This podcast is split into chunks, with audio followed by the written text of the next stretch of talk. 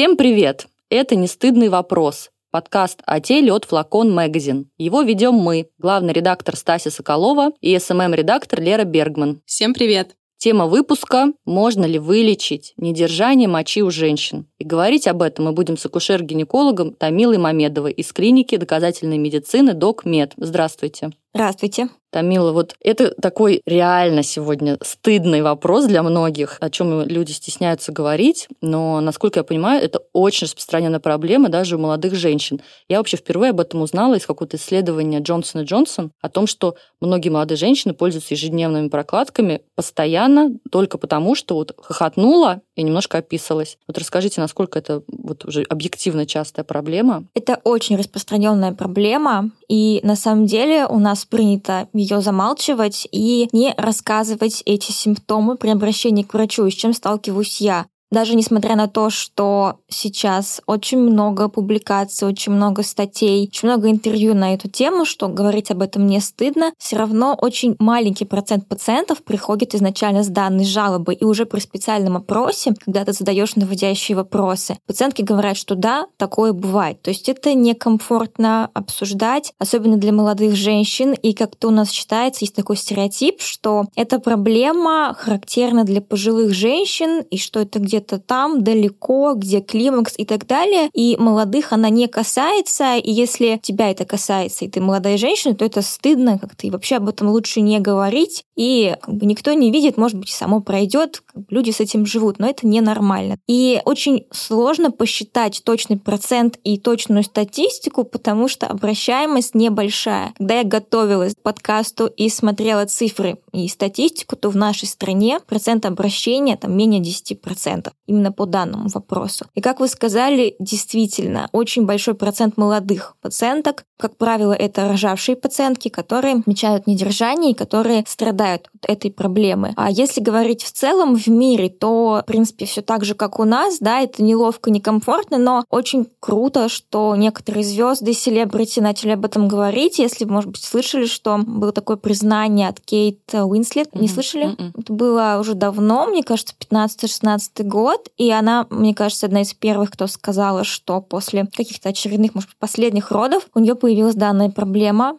она озвучила, что это недержание, и что она ну, больше не может позволить себе какую-то физическую активность, там, типа прыжки на батуте, потому что у нее есть подтекание. И это был такой большой, мне кажется, толчок вообще к обсуждению, что и даже селебрити этим страдают, и что говорить про обычных женщин, и начали как-то обсуждать эту тему. Причина роды, да? Вот из-за чего это возникает вообще? Факторов риска достаточно много, и мы все в группе риска. Это женщины, это возраст, и понятно, что чем старше пациент, пациентка, тем повышаются риски возникновения да, недержания мочи. Безусловно, это беременность и роды. Беременность сроком более 20 недель в любом случае оказывает нагрузку на тазовое дно. Роды, да. И многие думают, что кесарево сечение является профилактикой, и лучше сделать кесарево, чем рожать самостоятельно, да. На самом деле, да, были проведены исследования, и считается, что пациентки после естественных родов находятся в группе риска по возникновению удержания, у них чаще оно возникает, чем у пациенток после кесарево сечения. Но хочу подчеркнуть, что кесарево не является профилактикой, это не превентивная мера, и в любом случае растущая матка вместе с плодом оказывает нагрузку на тазовое дно. Ну и плюс ни в коем случае нельзя выбирать кесарево сечение лечение только для того, чтобы обезопасить себя от каких-то проблем, потому что кесарево — это операция, да, у него тоже есть риски, и его нужно делать по показаниям, а не по желанию и по каким-то таким вот соображениям. Но получается, что даже если женщине показаниями сделали кесарево, все равно у нее там уже повредилось. Получается, у ретро как-то вот этот плод, он это остается, сохраняется вот это повреждение или изменение. Ну, понятное дело, что во время кесарево сечения исключается родовой травматизм, да, я имею в виду какие-то разрывы промежности и так далее. Здесь да, но в любом случае матка все равно будет оказывать нагрузку, да, на тазовое дно, и какие-то повреждения, они не исключаются, да. Но после кесарева, да, пациентки реже все равно страдают проблемами пролапсов, органов, это выпадение тазовых органов и недержание мочи, да. Но это не профилактика.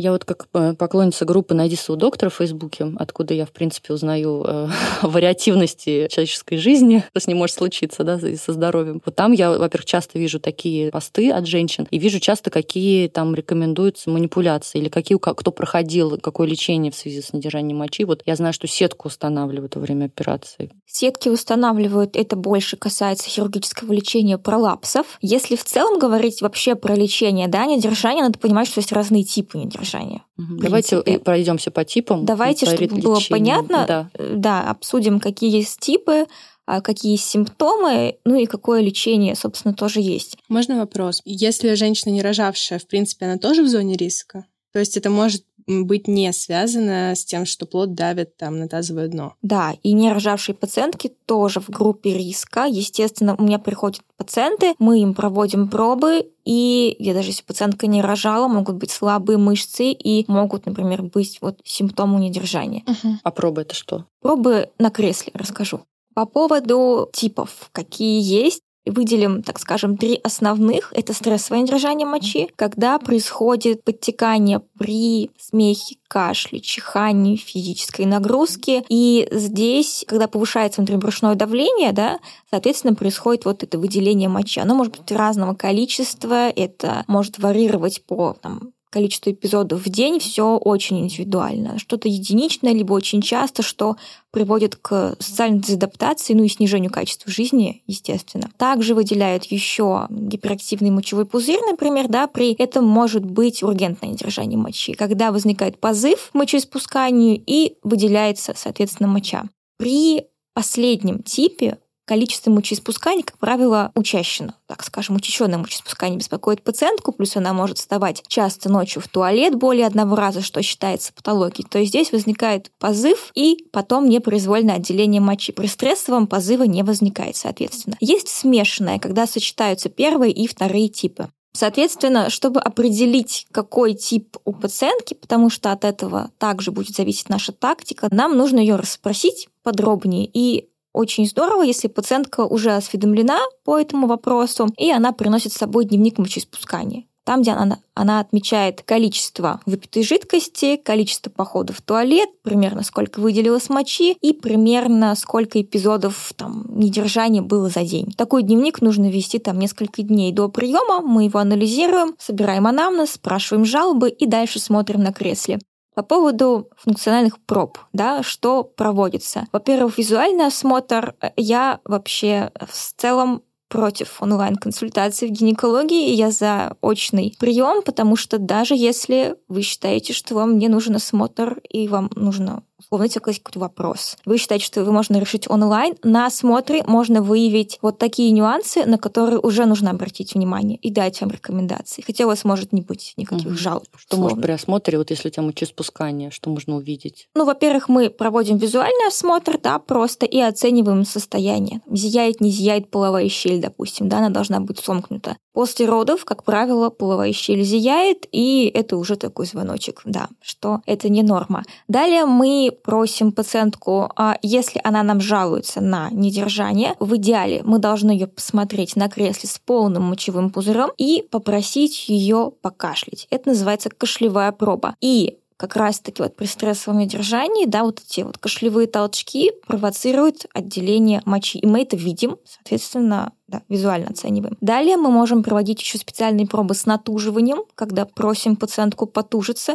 Очень многие рожавшие пациентки забывают, что такое тужиться. Приходится им напоминать. И при натуживании мы смотрим, как ведут себя стенки влагалища, если выпадение какое-то. Это тоже важный тест. Далее мы проводим ну, стандартный гинекологический осмотр в зеркалах, смотрим шейку, берем какие-то анализы, если нужно и прочее. И тоже важный тест, в целом его можно выполнить самостоятельно дома, пациентка может сделать его сама. Это называется пальцевая перинеометрия. Называется сложно, но ничего сложного нет, когда мы определяем силу сокращения мышц тазового дна То есть я ввожу пальцы в влагалище, да, и прошу пациентку мои пальцы попробовать сжать максимально, то есть напрячь мышцы, да, и мы смотрим по пятибалльной шкале, как сокращаются, есть ли вообще сокращение. В целом, что можно сказать, что не всегда зависит сила сокращения от наличия родов, например, у пациентки. Есть пациентки, не рожавшие, у которых практически не сокращаются мышцы, они очень слабые, да, и здесь, соответственно, над ними нужно работать. Это мы тоже обсудим. Также пациентки есть рожавшие с прекрасным тонусом мышц, и здесь естественно, играют роль и генетические некоторые аспекты, строение мышечной, соединительной ткани. То есть пациентки даже ничего не делают, а у них мышцы очень здорово сокращаются. Вот эти пробы мы проводим вот у пациентов с такими симптомами. А как вот связаны мышцы влагалища и мочеспускание? Это какой-то э, один процесс э, держания, недержания? А, дело в том, что, в принципе, в влагалище мышц никаких нет. Это надо понимать, что мышцы тазового дна при сокращении как раз-таки управляют. Да, управляют, да, и, соответственно, вот мы делаем акцент именно на мышцы тазового дна. В стенке влагалища нет тех мышц, которыми мы можем управлять и которые мы можем сокращать. Как бы это первый момент. И да, при э, нарушении анатомии в целом тазового дна, что происходит во время беременности и родов? Какие-то травмы, в том числе разрывы и так далее. Неправильно, например, например, зашитые разрывы, это тоже влияет. Нарушение анатомии потом, естественно, приводит к проблемам с мочеиспусканием. То есть в идеале мышцы должны быть в тонусе, и во время мочеиспускания одни мышцы расслабляются, другие напрягаются. И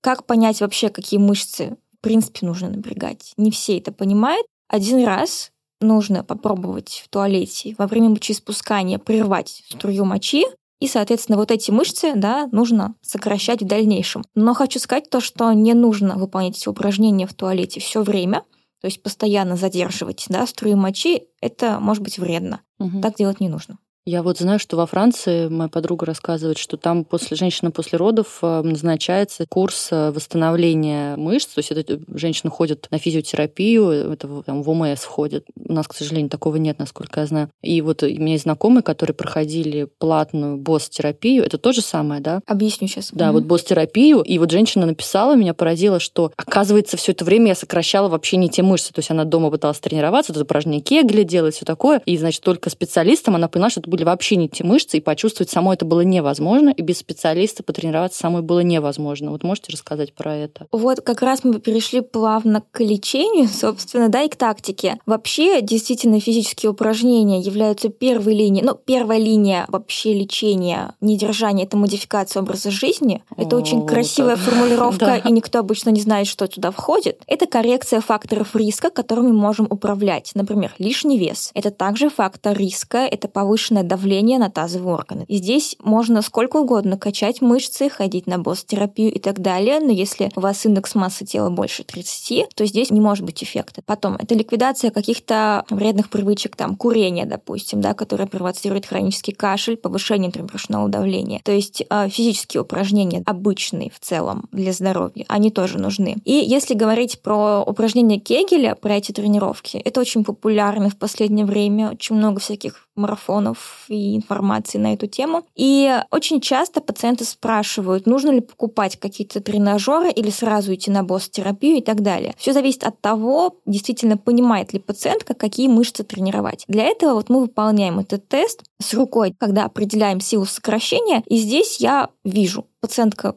понимает, что я имею в виду, правильно ли она сокращает эти мышцы. Что значит правильно? Это когда она изолированно сокращает именно мышцы тазового дна при этом не напрягая живот, не напрягая бедра и ягодицы. То есть, если подключаются эти мышцы, это уже неправильно, соответственно. И если, например, мы видим, что действительно пациентка понимает, и адекватно сокращает мышцы, мы можем ей рекомендовать изолированные сокращения, точнее, точно такие же втягивания дома, в удобной позе, например, по специальной программе. Потом тоже объясню, какая базовая есть программа. Если мы видим, что обратной связи нет, пациентка не понимает, ей сложно, в этом нет ничего такого сказать, что я не понимаю, я не чувствую, лучше сказать честно. Потому что если вы скажете доктору, чтобы ему угодить, чтобы он от вас отстал, эффекта никакого не будет от этого. Здесь должна быть такая такая работа в команде, так скажем. Если мы видим, что нет никакой обратной связи, тогда мы можем подключать тренажеры, либо если мышцы сокращаются очень слабо, допустим, либо если нет мотивации. То есть пациентка говорит, ну вот вы мне говорили там вроде бы делать, а я вот, ну вот не делаю. Ну вот нет у меня дисциплины и так далее. Тогда вот та же босс-терапия, допустим, с обратной связью, она будет эффективна. Но вопрос в том, что это не бесплатно, это не входит в программу после родовой реабилитации и... Нигде. У нас, да. И ни по какому ОМС вам никто ничего не сделает. Это достаточно дорогостоящая процедура, если, собственно, этим заниматься и выполнять курс упражнений. Но в целом это очень хорошая тема, действительно. То есть смысл в чем? Что в влагалище вводятся датчики, и на экране монитора видно, то есть там есть специальные картинки, фильмы включают и так далее, картинка которых меняется при расслаблении и при сокращении. Во-первых, есть вовлеченность в процесс, интересно, и опять-таки, если ты оплатил курс, ты будешь на него ходить, и у тебя будет да. какая-то мотивация дополнительная. Также есть в США какие-то продвинутые системы, ну, может быть, не только в США, но я читала, что в США, когда даже регистрируются какие-то аномальные паттерны сокращений там мышц живота и ягодиц, то есть вообще все вовлекается, все анализируется. Еще и, и прокачка тела. Ну, по сути, да, и вообще вовлекается все, то есть мы можем вообще полный анализ дать, как сокращается и что, в какой силе, а что сокращается, но не должно сокращаться, допустим. Поэтому вот это вот удобно. Если говорить про тренажеры какие-то, да, обычные, портативные, которые подключаются к телефону, их тоже очень много. Это выглядит, да, как такой маленький, наверное, не знаю. Это выглядит как вибратор. Вибратор, да, сути, на шнуре, да. да, или без шнуров уже, ну, наверное, там, есть. Ну, там есть, да, есть просто по Bluetooth, по-моему, подключается, есть какие-то модели, да, там какой-то шнур к телефону, но это не я очень помню, удобно. я ходила в школу гейш для журнала «Гламур» э, много лет назад, и там mm-hmm. тоже была такая тренировка, и выдавали на проводе э, я аппарат. Сейчас, я сейчас вспоминаю только женщину, которая постоянно в интернет выкладывает ролики, как она гирю держит. Вот это плохо, кстати. Вот а она такая, или далее. 50 там. Почему плохо? Ну, потому что в целом наши мышцы тазового дна для этого не предназначены, чтобы э, выполнять вот такие вот упражнения, да, тягать гири. То есть смысл вообще не в этом целом. И смысл не в том, чтобы делать тысячу упражнений в день и перекачать, потому что если делать неправильно, можно вызвать другое неприятное состояние, противоположная слабость. Это гипертонус мышц тазового дна. Я помню, у меня была пациентка, которую я не смогла посмотреть на кресле в зеркалах, хотя до этого мы проводили осмотр, потому что вот она участвовала в каком-то марафоне, выполняла упражнения, в том числе там и на пресс и так далее. И, в общем, что-то там она перекачала так, что, да, в общем, так делать Ничего не себе. нужно. Угу. Да, без форсажа без фанатизма. И я всегда говорю, что смысл не в том, чтобы качать это все там до конца жизни. Смысл в том, чтобы научиться изолированно сокращать мышцы на выдохе, а потом вот эти все моменты и как бы аспекты включать в свои обычные физические упражнения и выполнять вот эти втягивания, да, например, при выполнении других упражнений, например, там на пресс, там выпады и так далее. То есть смысл в этом, смысл научиться. Плюс у нас тоже никто не обучает потом женщину, как делать упражнения после родов, когда начинать, э, как правильно поднимать тяжести, как правильно ребенка поднимать. И вот это потом все приводит к тому, что возникают проблемы. И если уже были проблемы до беременности какие-то, допустим, было опущение, да, либо были слабые мышцы, то лучше не станет, а станет только хуже. Проблема прогрессирует в обратную сторону. То есть просто если ты неправильно поднимаешь ребенка, у тебя может быть опущение э, органов, типа матки. Неправильная просто нагрузка на тазовое дно. Здесь рекомендуется какое-то усилие делать на выдохе и при этом втягивать мышцы тазового дна внутрь. Но это навык, его нужно отработать, чтобы это было на бессознательном уровне. То есть этому нужно научиться. Это не так, что вы каждый раз думаете так, ага, сейчас там поднимаю, надо втянуть это. Нет, это все должно быть на автомате. То есть реально поднимая тяжесть, нужно втянуть э, мышцы да, тазового мы дна. когда поднимаем э, тяжесть, ну, да. У тебя автоматически это не работает? Мне кажется, это как-то как рефлекс какой-то, нет? Я не нет. знаю. Я даже не, никогда не думала об этом. Да, на выдохе рекомендуется, вот делаем усилия, поднимаем что-то на выдохе, втягиваем мышцы, поднимаем и потом, соответственно, просто спокойно дышим. Вот такие рекомендации, об этом мало кто знает на самом деле. Держание мочи после таких упражнений, после серии упражнений, оно прям может обратно, то есть зафиксироваться, и все будет в порядке, можно исправить это? Здесь зависит от типа, то, что мы обсуждали в начале. Если говорить о стрессовом недержании мочи, это частая самая форма, то здесь, да, выполнение тренировок даже без тренажеров даже без босс-терапии, а просто выполнение изолированных сокращений, вообще рекомендуется как? Очень много всяких а, рекомендаций, но есть базовые рекомендации американские, так скажем. У нас нет каких-то клинических рекомендаций по этой теме. Если говорить вот про опыт зарубежных коллег, рекомендуется следующая программа. Ну, во-первых, не менее 3-4 месяцев 20-21 неделя получается. Частота не реже, чем 2-3 раза в неделю нужно делать вот такие изолированные сокращения. Сет, соответственно, 8-12 втягиваний можно делать в трех разных позах, например, на боку, сначала на одном, на другом боку, лежа на спине, колени согнуты, да, и так 2-3 раза в день. Опять-таки это сложно как-то включить в свою повседневную жизнь, и здесь нужна дисциплина. Если не будете делать, эффекта не будет. Ну, будете делать там раз в неделю один раз, то, соответственно, ничего не будет работать. Вот лучше каждый день, не реже, чем 2-3 раза в день, несколько раз в день, соответственно, делать. Можно привязывать к какому-то действию, например, там, к приему пищи, делать это там до приема пищи, допустим, ну, чтобы выработалась какая-то привычка. И да, действительно, это может благоприятно влиять, и вот эти симптомы подтекания, они могут уйти. Вопрос в том, что если, например, это гиперактивный мочевой пузырь и есть позывы, а потом выделение мочи, то здесь еще, конечно, нужно мочевой пузырь тренировать, то есть когда мы увеличиваем частоту между промежуток времени, да, между мочеиспусканиями. То есть не нужно ходить в туалет на всякий случай, просто там перед выходом из дома просто потому что он рядом и так далее. Это называется тренировка мочевого пузыря. Поэтому здесь все в комплексе зависит от того, какой тип, есть ли выпадение или нет. Если есть выпадение, то решается индивидуально. Опять-таки, бывают разные степени. Иногда требуется хирургическая коррекция, иногда это тоже консервативная терапия, это упражнение. Хирургическая коррекция, насколько это помогает? Потому что на самом деле, вот, по моим ощущениям, есть масса хирургических манипуляций гинекологических, которые потом не помогают. Например, вот мое личное мнение, я вот не верю в хирургическую э, помощь в трубах, да, проходимость труб. Я не uh-huh. знаю, у меня есть несколько знакомых, кому это просто не помогло. Uh-huh. И другой врач им сказал, что это вообще склеивается всегда, нельзя это трогать, что-то такое. Вот насколько хирургическое вмешательство при недержании мочи и выпадении реально дает как, сколько процентов э, успеха? А, я могу сказать только одно, что все зависит от специалиста кто это делает, и от навыков этого специалиста. Если специалист делает операции там условно, не знаю, раз в полгода, то, соответственно, вряд ли у него будет такой большой накопленный опыт и эффект, ну, не знаю, будет он или нет. И здесь еще есть вопрос появления осложнений после таких операций. Поэтому, если обращаться, то обращаться к специалистам, которые занимаются исключительно лечением пролапсов и коррекцией недержания мочи, то это делает каждый день, у него большой опыт коррекции, в том числе осложнений. Потому что бывают случаи, что берется, например,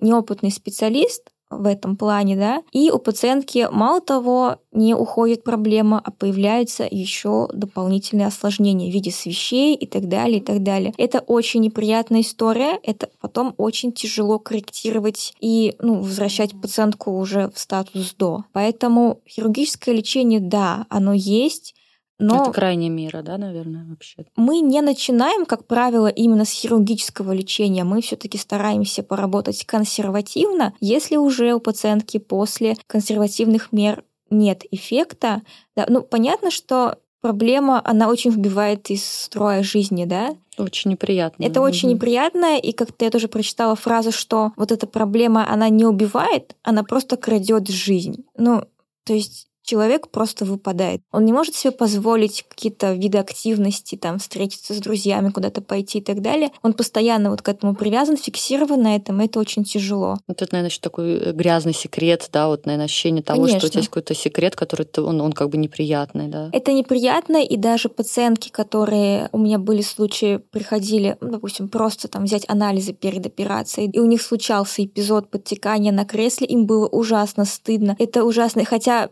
ты говоришь то, что все нормально, все хорошо, но человеку это некомфортно. Но это очень бьет по психике, понятное дело. Поэтому если эффекта от консервативных нет, конечно, это хирургическое лечение. Но, опять-таки, не где попало если так можно сказать. Вот, э, вот эта вот сетка меня интересует. Это вот часть этого, да, хирургического лечения, установка сетки, да, что Сетка там это делают? при пролапсах А, при пролапсах. а, есть такая коррекция. Если говорить про недержание, устанавливают слинги. Это такие петли специальные, которые фиксируют уретру. И что это происходит? Ну как, я даже не представляю себе. То есть она...